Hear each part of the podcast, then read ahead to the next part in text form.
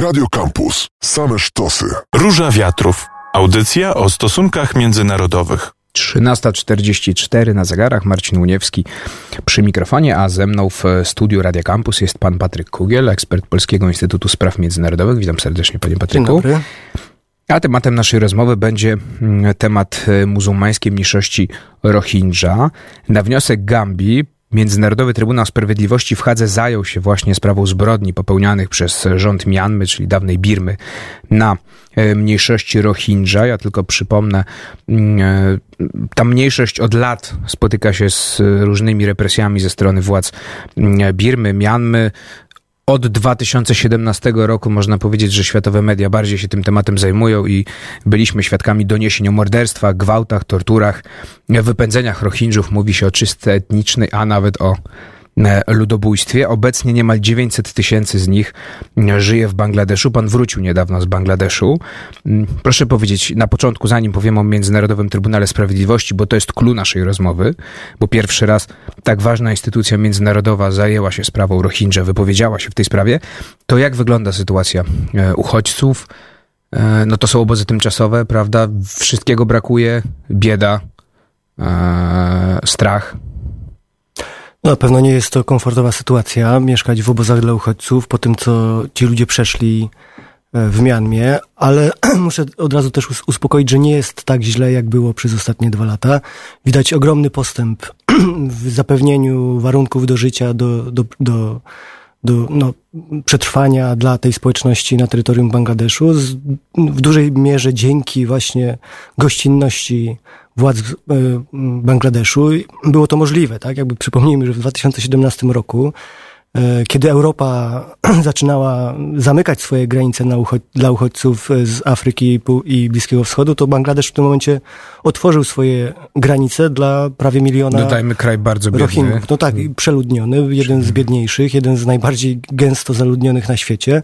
E, Co gorsza, ci ludzie, około miliona ludzi, e, uchodźców z e, Mianmy, mieszka w dwóch dystryktach, czy subdystryktach na południu Bangladeszu, gdzie już w zasadzie dwukrotnie mm, ich li- liczebność jest dwukrotnie większa niż liczebność lokalnej społeczności, tak? Co powoduje pewne napięcia między tymi, tymi lokalnymi społecznościami, a tymi przybyszami z zagranicy.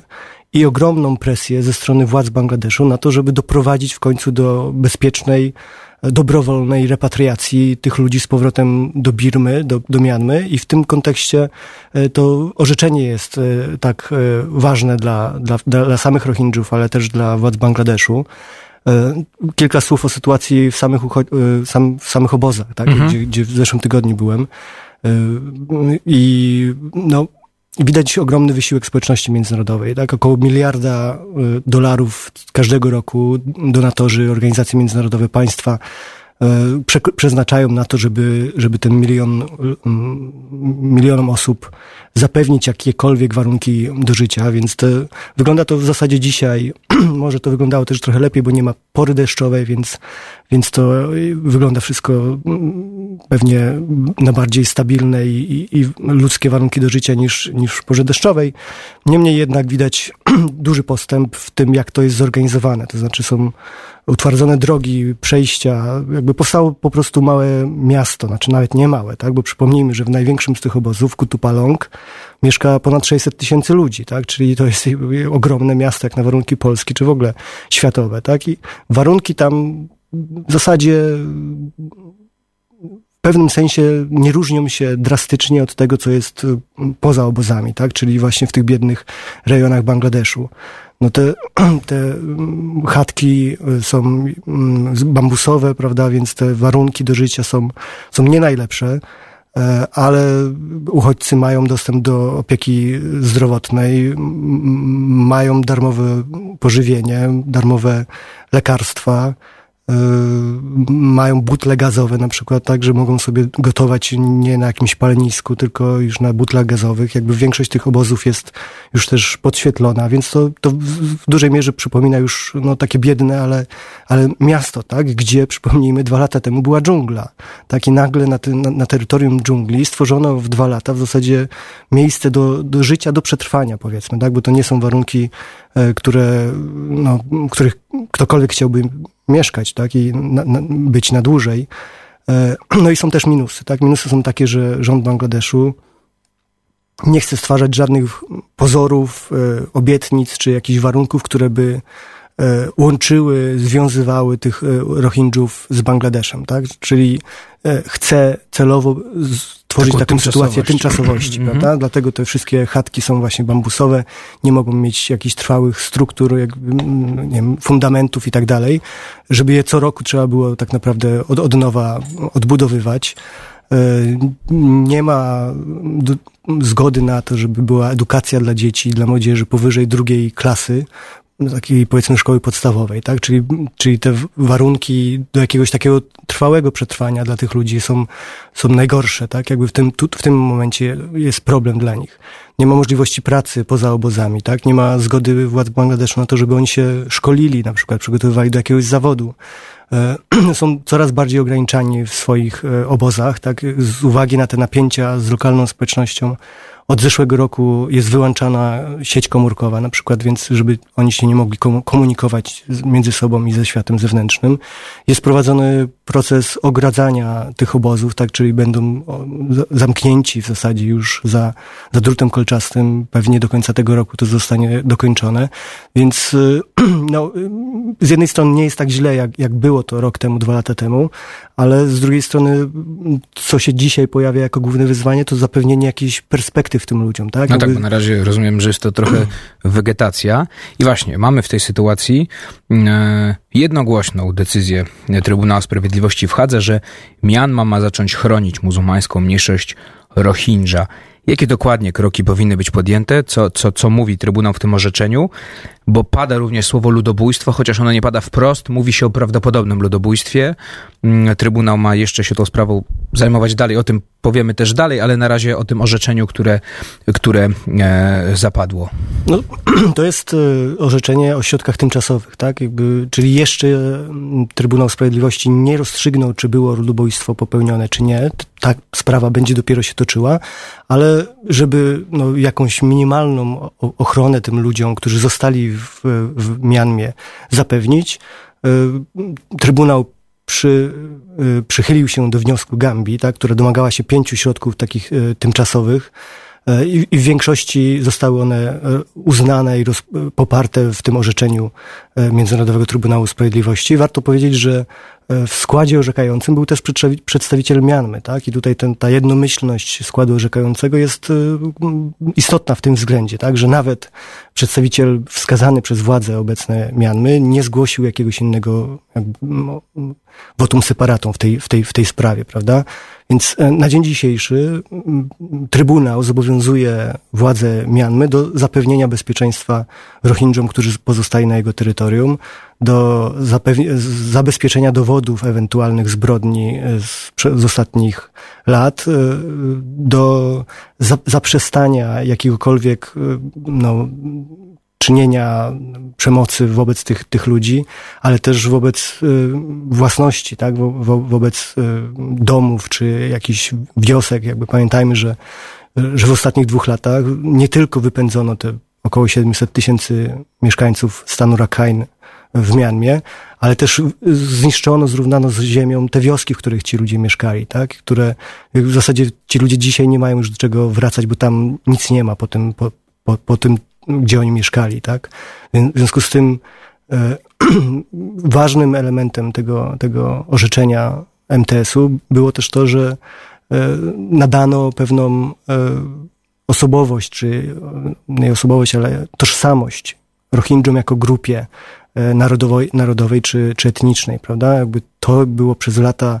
No tak, bo e, władze dla- Mianmy mówiły, wy jesteście, Bengal, znaczy jesteście z Bangladeszu, jesteście Bengalczykami, tak. I tak naprawdę nie macie co, czego tu szukać e, Dokładnie. w Jak Mianmie. Aung San Suu Kyi, czy w ogóle przy, w ostatnich latach władze Birmy, czy wojskowe, czy cywilne, e, używały, nie przeszło im nigdy przez, przez e, e, usta określenie Rohingyowie, tak? Zawsze to byli Bengali migrants, Bangladeshi i, i tak dalej, tak? W związku z tym to jest też istotne, że e, e, MTS w swoim, w swoim orzeczeniu e, około 200 razy użył słowa Rohingya, tak? W związku z tym nie było żadnej innej możliwości. I to już nadaje, jakby to już zostanie w prawie międzynarodowym, w orzecznictwie, jakby to rozpoznanie tej grupy jako oddzielnej, toż grupy etnicznej czy, czy narodowej, prawda? W związku z tym to jest chociażby w tym symbolicznym nawet e, aspekcie duży sukces dla, dla Rohinczów. Ja w zeszłym tygodniu byłem na takim spotkaniu też zaraz komentarzu po, po orzeczeniu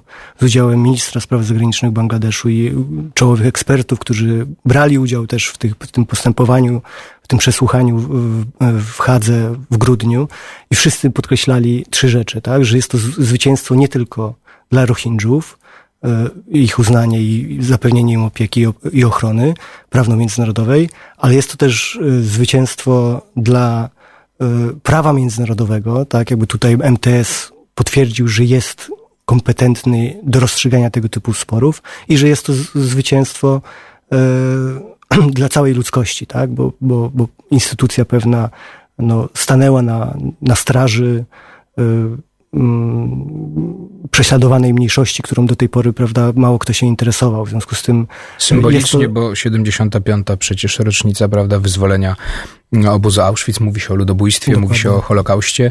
Oczywiście zachowując wszystkie proporcje, ale, no, ale akurat jest to, jest to też, można powiedzieć, symboliczne, że akurat w tym okresie e, o, o Rohingyach się Trybunał Sprawiedliwości wypowiedział. My za chwilkę do rozmowy wrócimy i zastanowimy się między innymi, czy władze Mianmy m, teoretycznie demokratyczne, tak naprawdę wciąż rządzone przez wojsko, m, no właśnie, przychylą się do orzeczenia Trybunału Sprawiedliwości.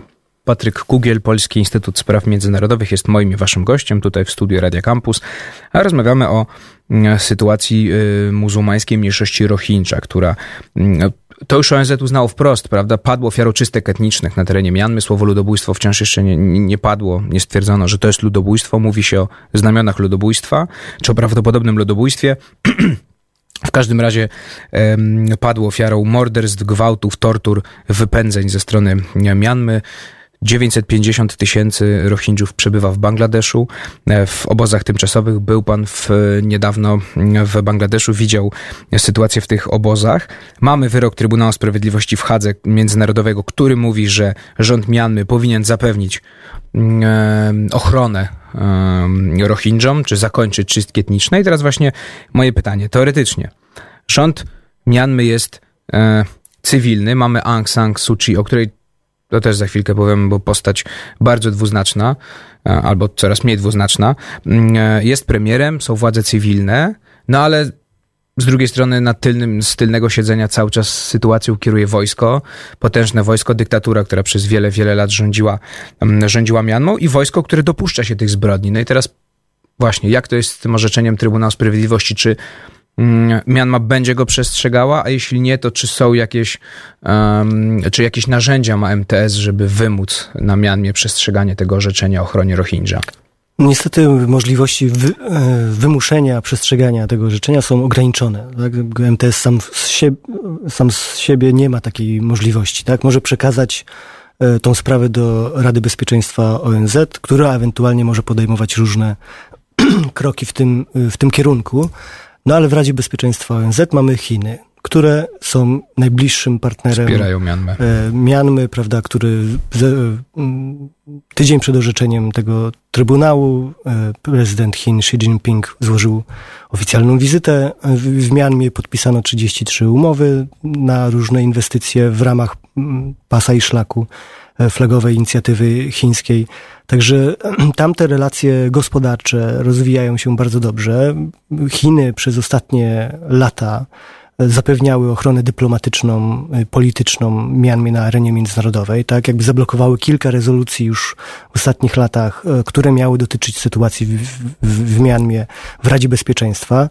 W związku z tym tak długo jak Mianma ma oparcie w Chinach, tak długo sama swojej polityki nie będzie musiała zrewidować.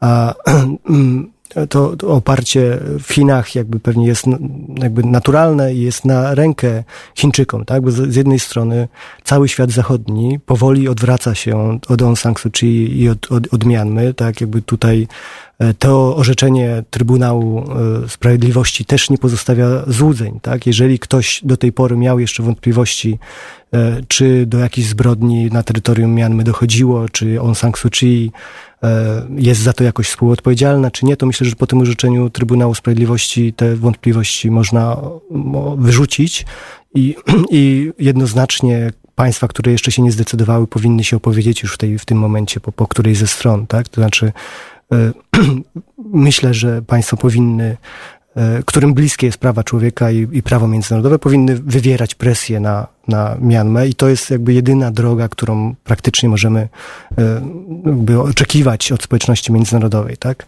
Znaczy presja w postaci, nie wiem, ograniczenia inwestycji w, w Mianmie w ostatnich latach, czy e, u, uwarunkowania tych inwestycji, czy pomocy rozwojowej, prawda, od współpracy z orzeczeniem, z, z MTS-em, E, przypomnijmy, że MTS też narzucił taki mechanizm monitorowania sytuacji w Birmie. To znaczy, e, władze Birmy czy Mianmy mają za cztery miesiące zdać raport na temat tego, jak zastosowały się do tego orzeczenia, i później co sześć miesięcy mają, mają mm, cyklicznie raportować na ten temat tej sytuacji, jak zapewniają bezpieczeństwo, jak zapewniają, prawda, E, poszanowanie własności prywatnej Rohingjów, e, jak z, e, kolekcjonują czy zabezpieczają dowody ubiegłych zbrodni i tak. Tak? Więc to będzie pewien mechanizm, który będzie stale trzymał jakby w świetle reflektorów sytuację w Mianmie, który będzie tą sprawę odgrzewał co jakiś czas, który pozwoli trzymać pewną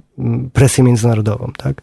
Tylko, że ta presja międzynarodowa samej Unii Europejskiej, czy, czy Stanów Zjednoczonych, czy innych państw nie będzie skuteczna tak długo, jak nie uda się przekonać Chin, a także Indii, drugiego lokalnego, prawda, gracza, potęgi i sąsiada Mianmy, e, do tego, żeby te kraje wymusiły jakąś formę współpracy Mianmy ze społecznością międzynarodową i, i, i z MTS-em, tak? Bo tak długo jak te dwa państwa są po stronie Mianmy, to, to ciężko oczekiwać jakiejś, jakiejś współpracy. Zresztą MSZ Mianmy zaraz po tym orzeczeniu MTS-u powiedział, że to jest z tego bzdur w zasadzie i, i to są nadużycia, ktoś jest niedo, niedoinformowany, prawda, i, i złe siły tutaj się przeciwko nam sprzymierzyły, e, że nie, nie ma żadnego zagrożenia ludobójstwa, nie było żadnych zbrodni ludobójstwa.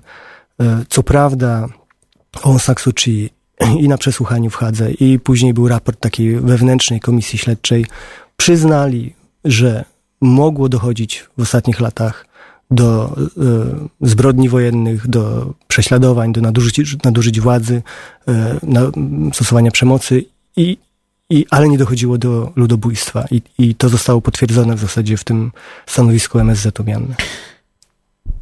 W tym, w tym orzeczeniu Trybunału Sprawiedliwości jest też mowa właśnie o tym, że Mianma powinna zapewnić bezpieczeństwo mm, Rohingyom. Myśli pan, że te zapisy, ta decyzja MTS-u na razie, y, to co mamy, skłoni część y, mm, Rohingya do powrotu właśnie z Bangladeszu do kraju, czy na razie to wszystko jest jeszcze wciąż mm, e, zbyt niepewne, tak? A władze Mianmy, no właśnie, jak wiemy, wypierają się y, tego, że dochodziło do jakichś przestępstw, więc, więc raczej nikt nie, nie zdecyduje się, żeby, żeby wrócić. No, droga do powrotów jest bardzo daleka. Bangladesz naciska na to, że to jest jedyne rozwiązanie tej sytuacji. Tak jakby oni nie przyjmą ty, tego miliona, w, nie, nie, nie zintegrują ze swoim własnym społeczeństwem. Będą ich trzymać w tych obozach tak długo, jak będzie potrzeba, do momentu, aż oni wrócą do, do, do, do Birmy, do Mianmy. E, sami uchodźcy w zdecydowanej większości, to z wielu źródeł mm, wiem i potwierdzałem, e, chcą wrócić do swojego kraju, tak? Tylko stawiają szereg różnych warunków, tak? Między innymi niektóre są dość zaporowe, to znaczy chcą uzyskać obywatelstwo. Mianmy, tak? Chcą mieć pełne prawa obywatelskie, a nie wrócić do sytuacji, gdzie byli obywatelami, czy nawet nie obywatelami, ludźmi drugiej kategorii, tak? Chcą e, wrócić do swoich wiosek, do swoich domostw, a nie do y, obozów przesiedleńczych, które Mianma sugerowała im. E, szereg innych praw czy warunków, które stawiają, będą trudne do zrealizowania dobrowolnie dla, dla Mianmy. I rzecz fundamentalna jest taka, że między tymi dwoma stronami nie ma zakrzty e, zaufania i jakiejś dobrej woli, tak? Znaczy Rohingyowie nie ufają już niczemu, co władze Birmy e, mogą im obiecać i, i, i, powiedzieć, tak? Jakby potrzebują gwarancji międzynarodowych. W związku z tym jednym z ich żądań jest to, żeby tej ich repatriacji towarzyszyła jakaś misja pokojowa, tak? Albo obserwacyjna, jakiejś trzeciej strony, tak? Że nie czują zakrztę, zakrzty y, zaufania do, do strony birmańskiej, tak? Chcą bezpiecznych, godnych warunków do powrotu, ale też y, z pewnymi gwarancjami międzynarodowymi, to znaczy y, samo zapewnienie i, i, nie wiem, oświadczenie Aung San Suu Kyi nie znaczy dla nich absolutnie nic, tak? W związku z tym to będzie długotrwały proces budowania, odbudowywania tego zaufania. Ciężko się no, Rohingyom też dziwić po tym, co przeszli, tak? No tak. Jakby szacunki mówią od 20 do 40 tysięcy ludzi zostało zamordowanych, dziesiątki tysięcy kobiet pewnie zgwałconych i, i, i setki tysięcy wyrzuconych ze swoich domów, tak? W związku z tym to, to co przeszli te ci ludzie jest jakby zrozumiałe, że, że potrzebują pewnego, e, pewnej ochrony i, i, i gwarancji ze strony państw trzecich czy, czy społeczności międzynarodowej. Patryk Kugiel, Polski Instytut Spraw Międzynarodowych jest naszym gościem w akademickim Radio Campus. Rozmawiamy o muzułmańskiej mniejszości Rohingya, która padła ofiarą zbrodni czystek etnicznych ze strony rządu Mianmy. Mamy teraz wyrok międzynarodowego, czy orzeczenie Międzynarodowego Trybunału Sprawiedliwości, który stwierdza, że popełniano zbrodnie i rząd Mianmy teraz powinien zapewnić ochronę czy bezpieczeństwo mm, Rohingyom, którzy pozostali na terenie, na terenie Mianmy, dawnej Birmy. Tylko my na razie właśnie, tak jak pan powiedział, mówimy o środkach tymczasowych. Na razie pada to słowo czystki etniczne, prawdopodobne ludobójstwo. I teraz tak, czy mm, e, łatwo będzie Trybunałowi, sędziom Trybunału uznać, czy, czy orzec, że faktycznie Mianma E, że mamy tu do czynienia z ludobójstwem, z to taką wąską definicją ludobójstwa, którą stworzył e, Rafał Lemkin, zresztą polski e, prawnik. No bo wydaje się trochę trudno udowodnić, że tak wskazać palcem, że tak, faktycznie chcieliście hmm. doprowadzić do, do, do zniszczenia grupy etnicznej czy grupy religijnej. Czy myśli pan, że padnie w końcu za, nie wiem, rok, dwa lata termin ludobójstwo, faktycznie orzeczenie, że doszło do ludobójstwa, czy to będzie trudne do udowodnienia? No tego nie wiem. E, na pewno ten proces potrwa bardzo długo. Raczej ludzie, którzy się na tym znają, mówili, że to może potrwać 4, 5, 6 lat, tak? W związku z tym to będzie długotrwały proces, wiele przesłuchań. Jakby świadków tego, co się wydarzyło, jest cała masa w tych obozach dla, dla uchodźców. Ich e, zeznania są już też mm, dokumentowane przez różne organizacje, różne dochodzenia, tak? Jakby przypomnijmy też, że mamy kilka tak naprawdę dochodzeń w sprawie tych zbrodni popełnionych, tak? Bo to nie jest tylko MTS, ale też Międzynarodowy Trybunał Karny wszczął w zeszłym roku dochodzenie w tej sprawie. Mamy dochodzenie ONZ-owskiej misji specjalnej śledczej, która ma ustalić też fakty, co, co się tam wydarzyło. To jest trzecie, trzecia ścieżka legalna. Jeszcze jest czwarta ścieżka prawna z powództwa, chyba to jest prywatnego.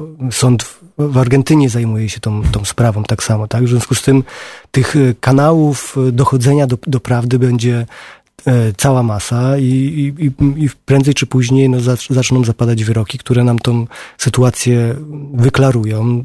Prawnikom trzeba by pewnie zostawić to, te trudne zawiłości, tak? Czy, jakby, czy, czy do, doszło do ludobójstwa, czy nie doszło. Jakby według mnie, chyba teoretyków prawa, kluczowa jest intencja, tak? Mhm. Co, co E, chcieli dokonać. Co im się udało, a co im nie udało, to jest inna sprawa, ale co jest intencją. No, eksperci czołowi, z którymi rozmawiałem w Bangladeszu, nie, nikt z nich nie ma wątpliwości, że, że intencja była zniszczenie Rohingjów z powierzchni ziemi, czy wysłanie ich po prostu gdzieś dalej, prawda, jakby poza granicę własnego kraju.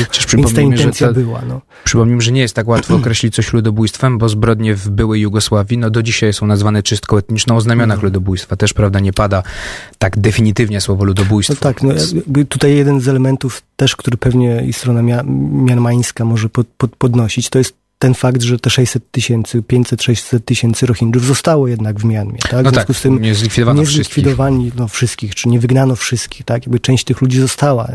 Więc to jest też linia obrony Aung San Suu Kyi, która mówi, że no, były pewne zbrodnie, ale nie było e, woli e, unicestwienia całego tego, tej ludności, tej grupy etnicznej czy, czy religijnej. W związku z tym no, pozostaje nam po, poczekać na, na, na orzeczenia, sądów, na które poczekamy jednak pewnie kilka lat. Zostając już ostatnie pytanie przy Aung San Suu Kyi.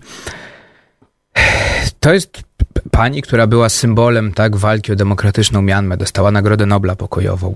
2015 rok, prawda? Czy wcześniej? Nobla? Tak. W 90 latach. Ojej, dobrze, to 91. Dobrze.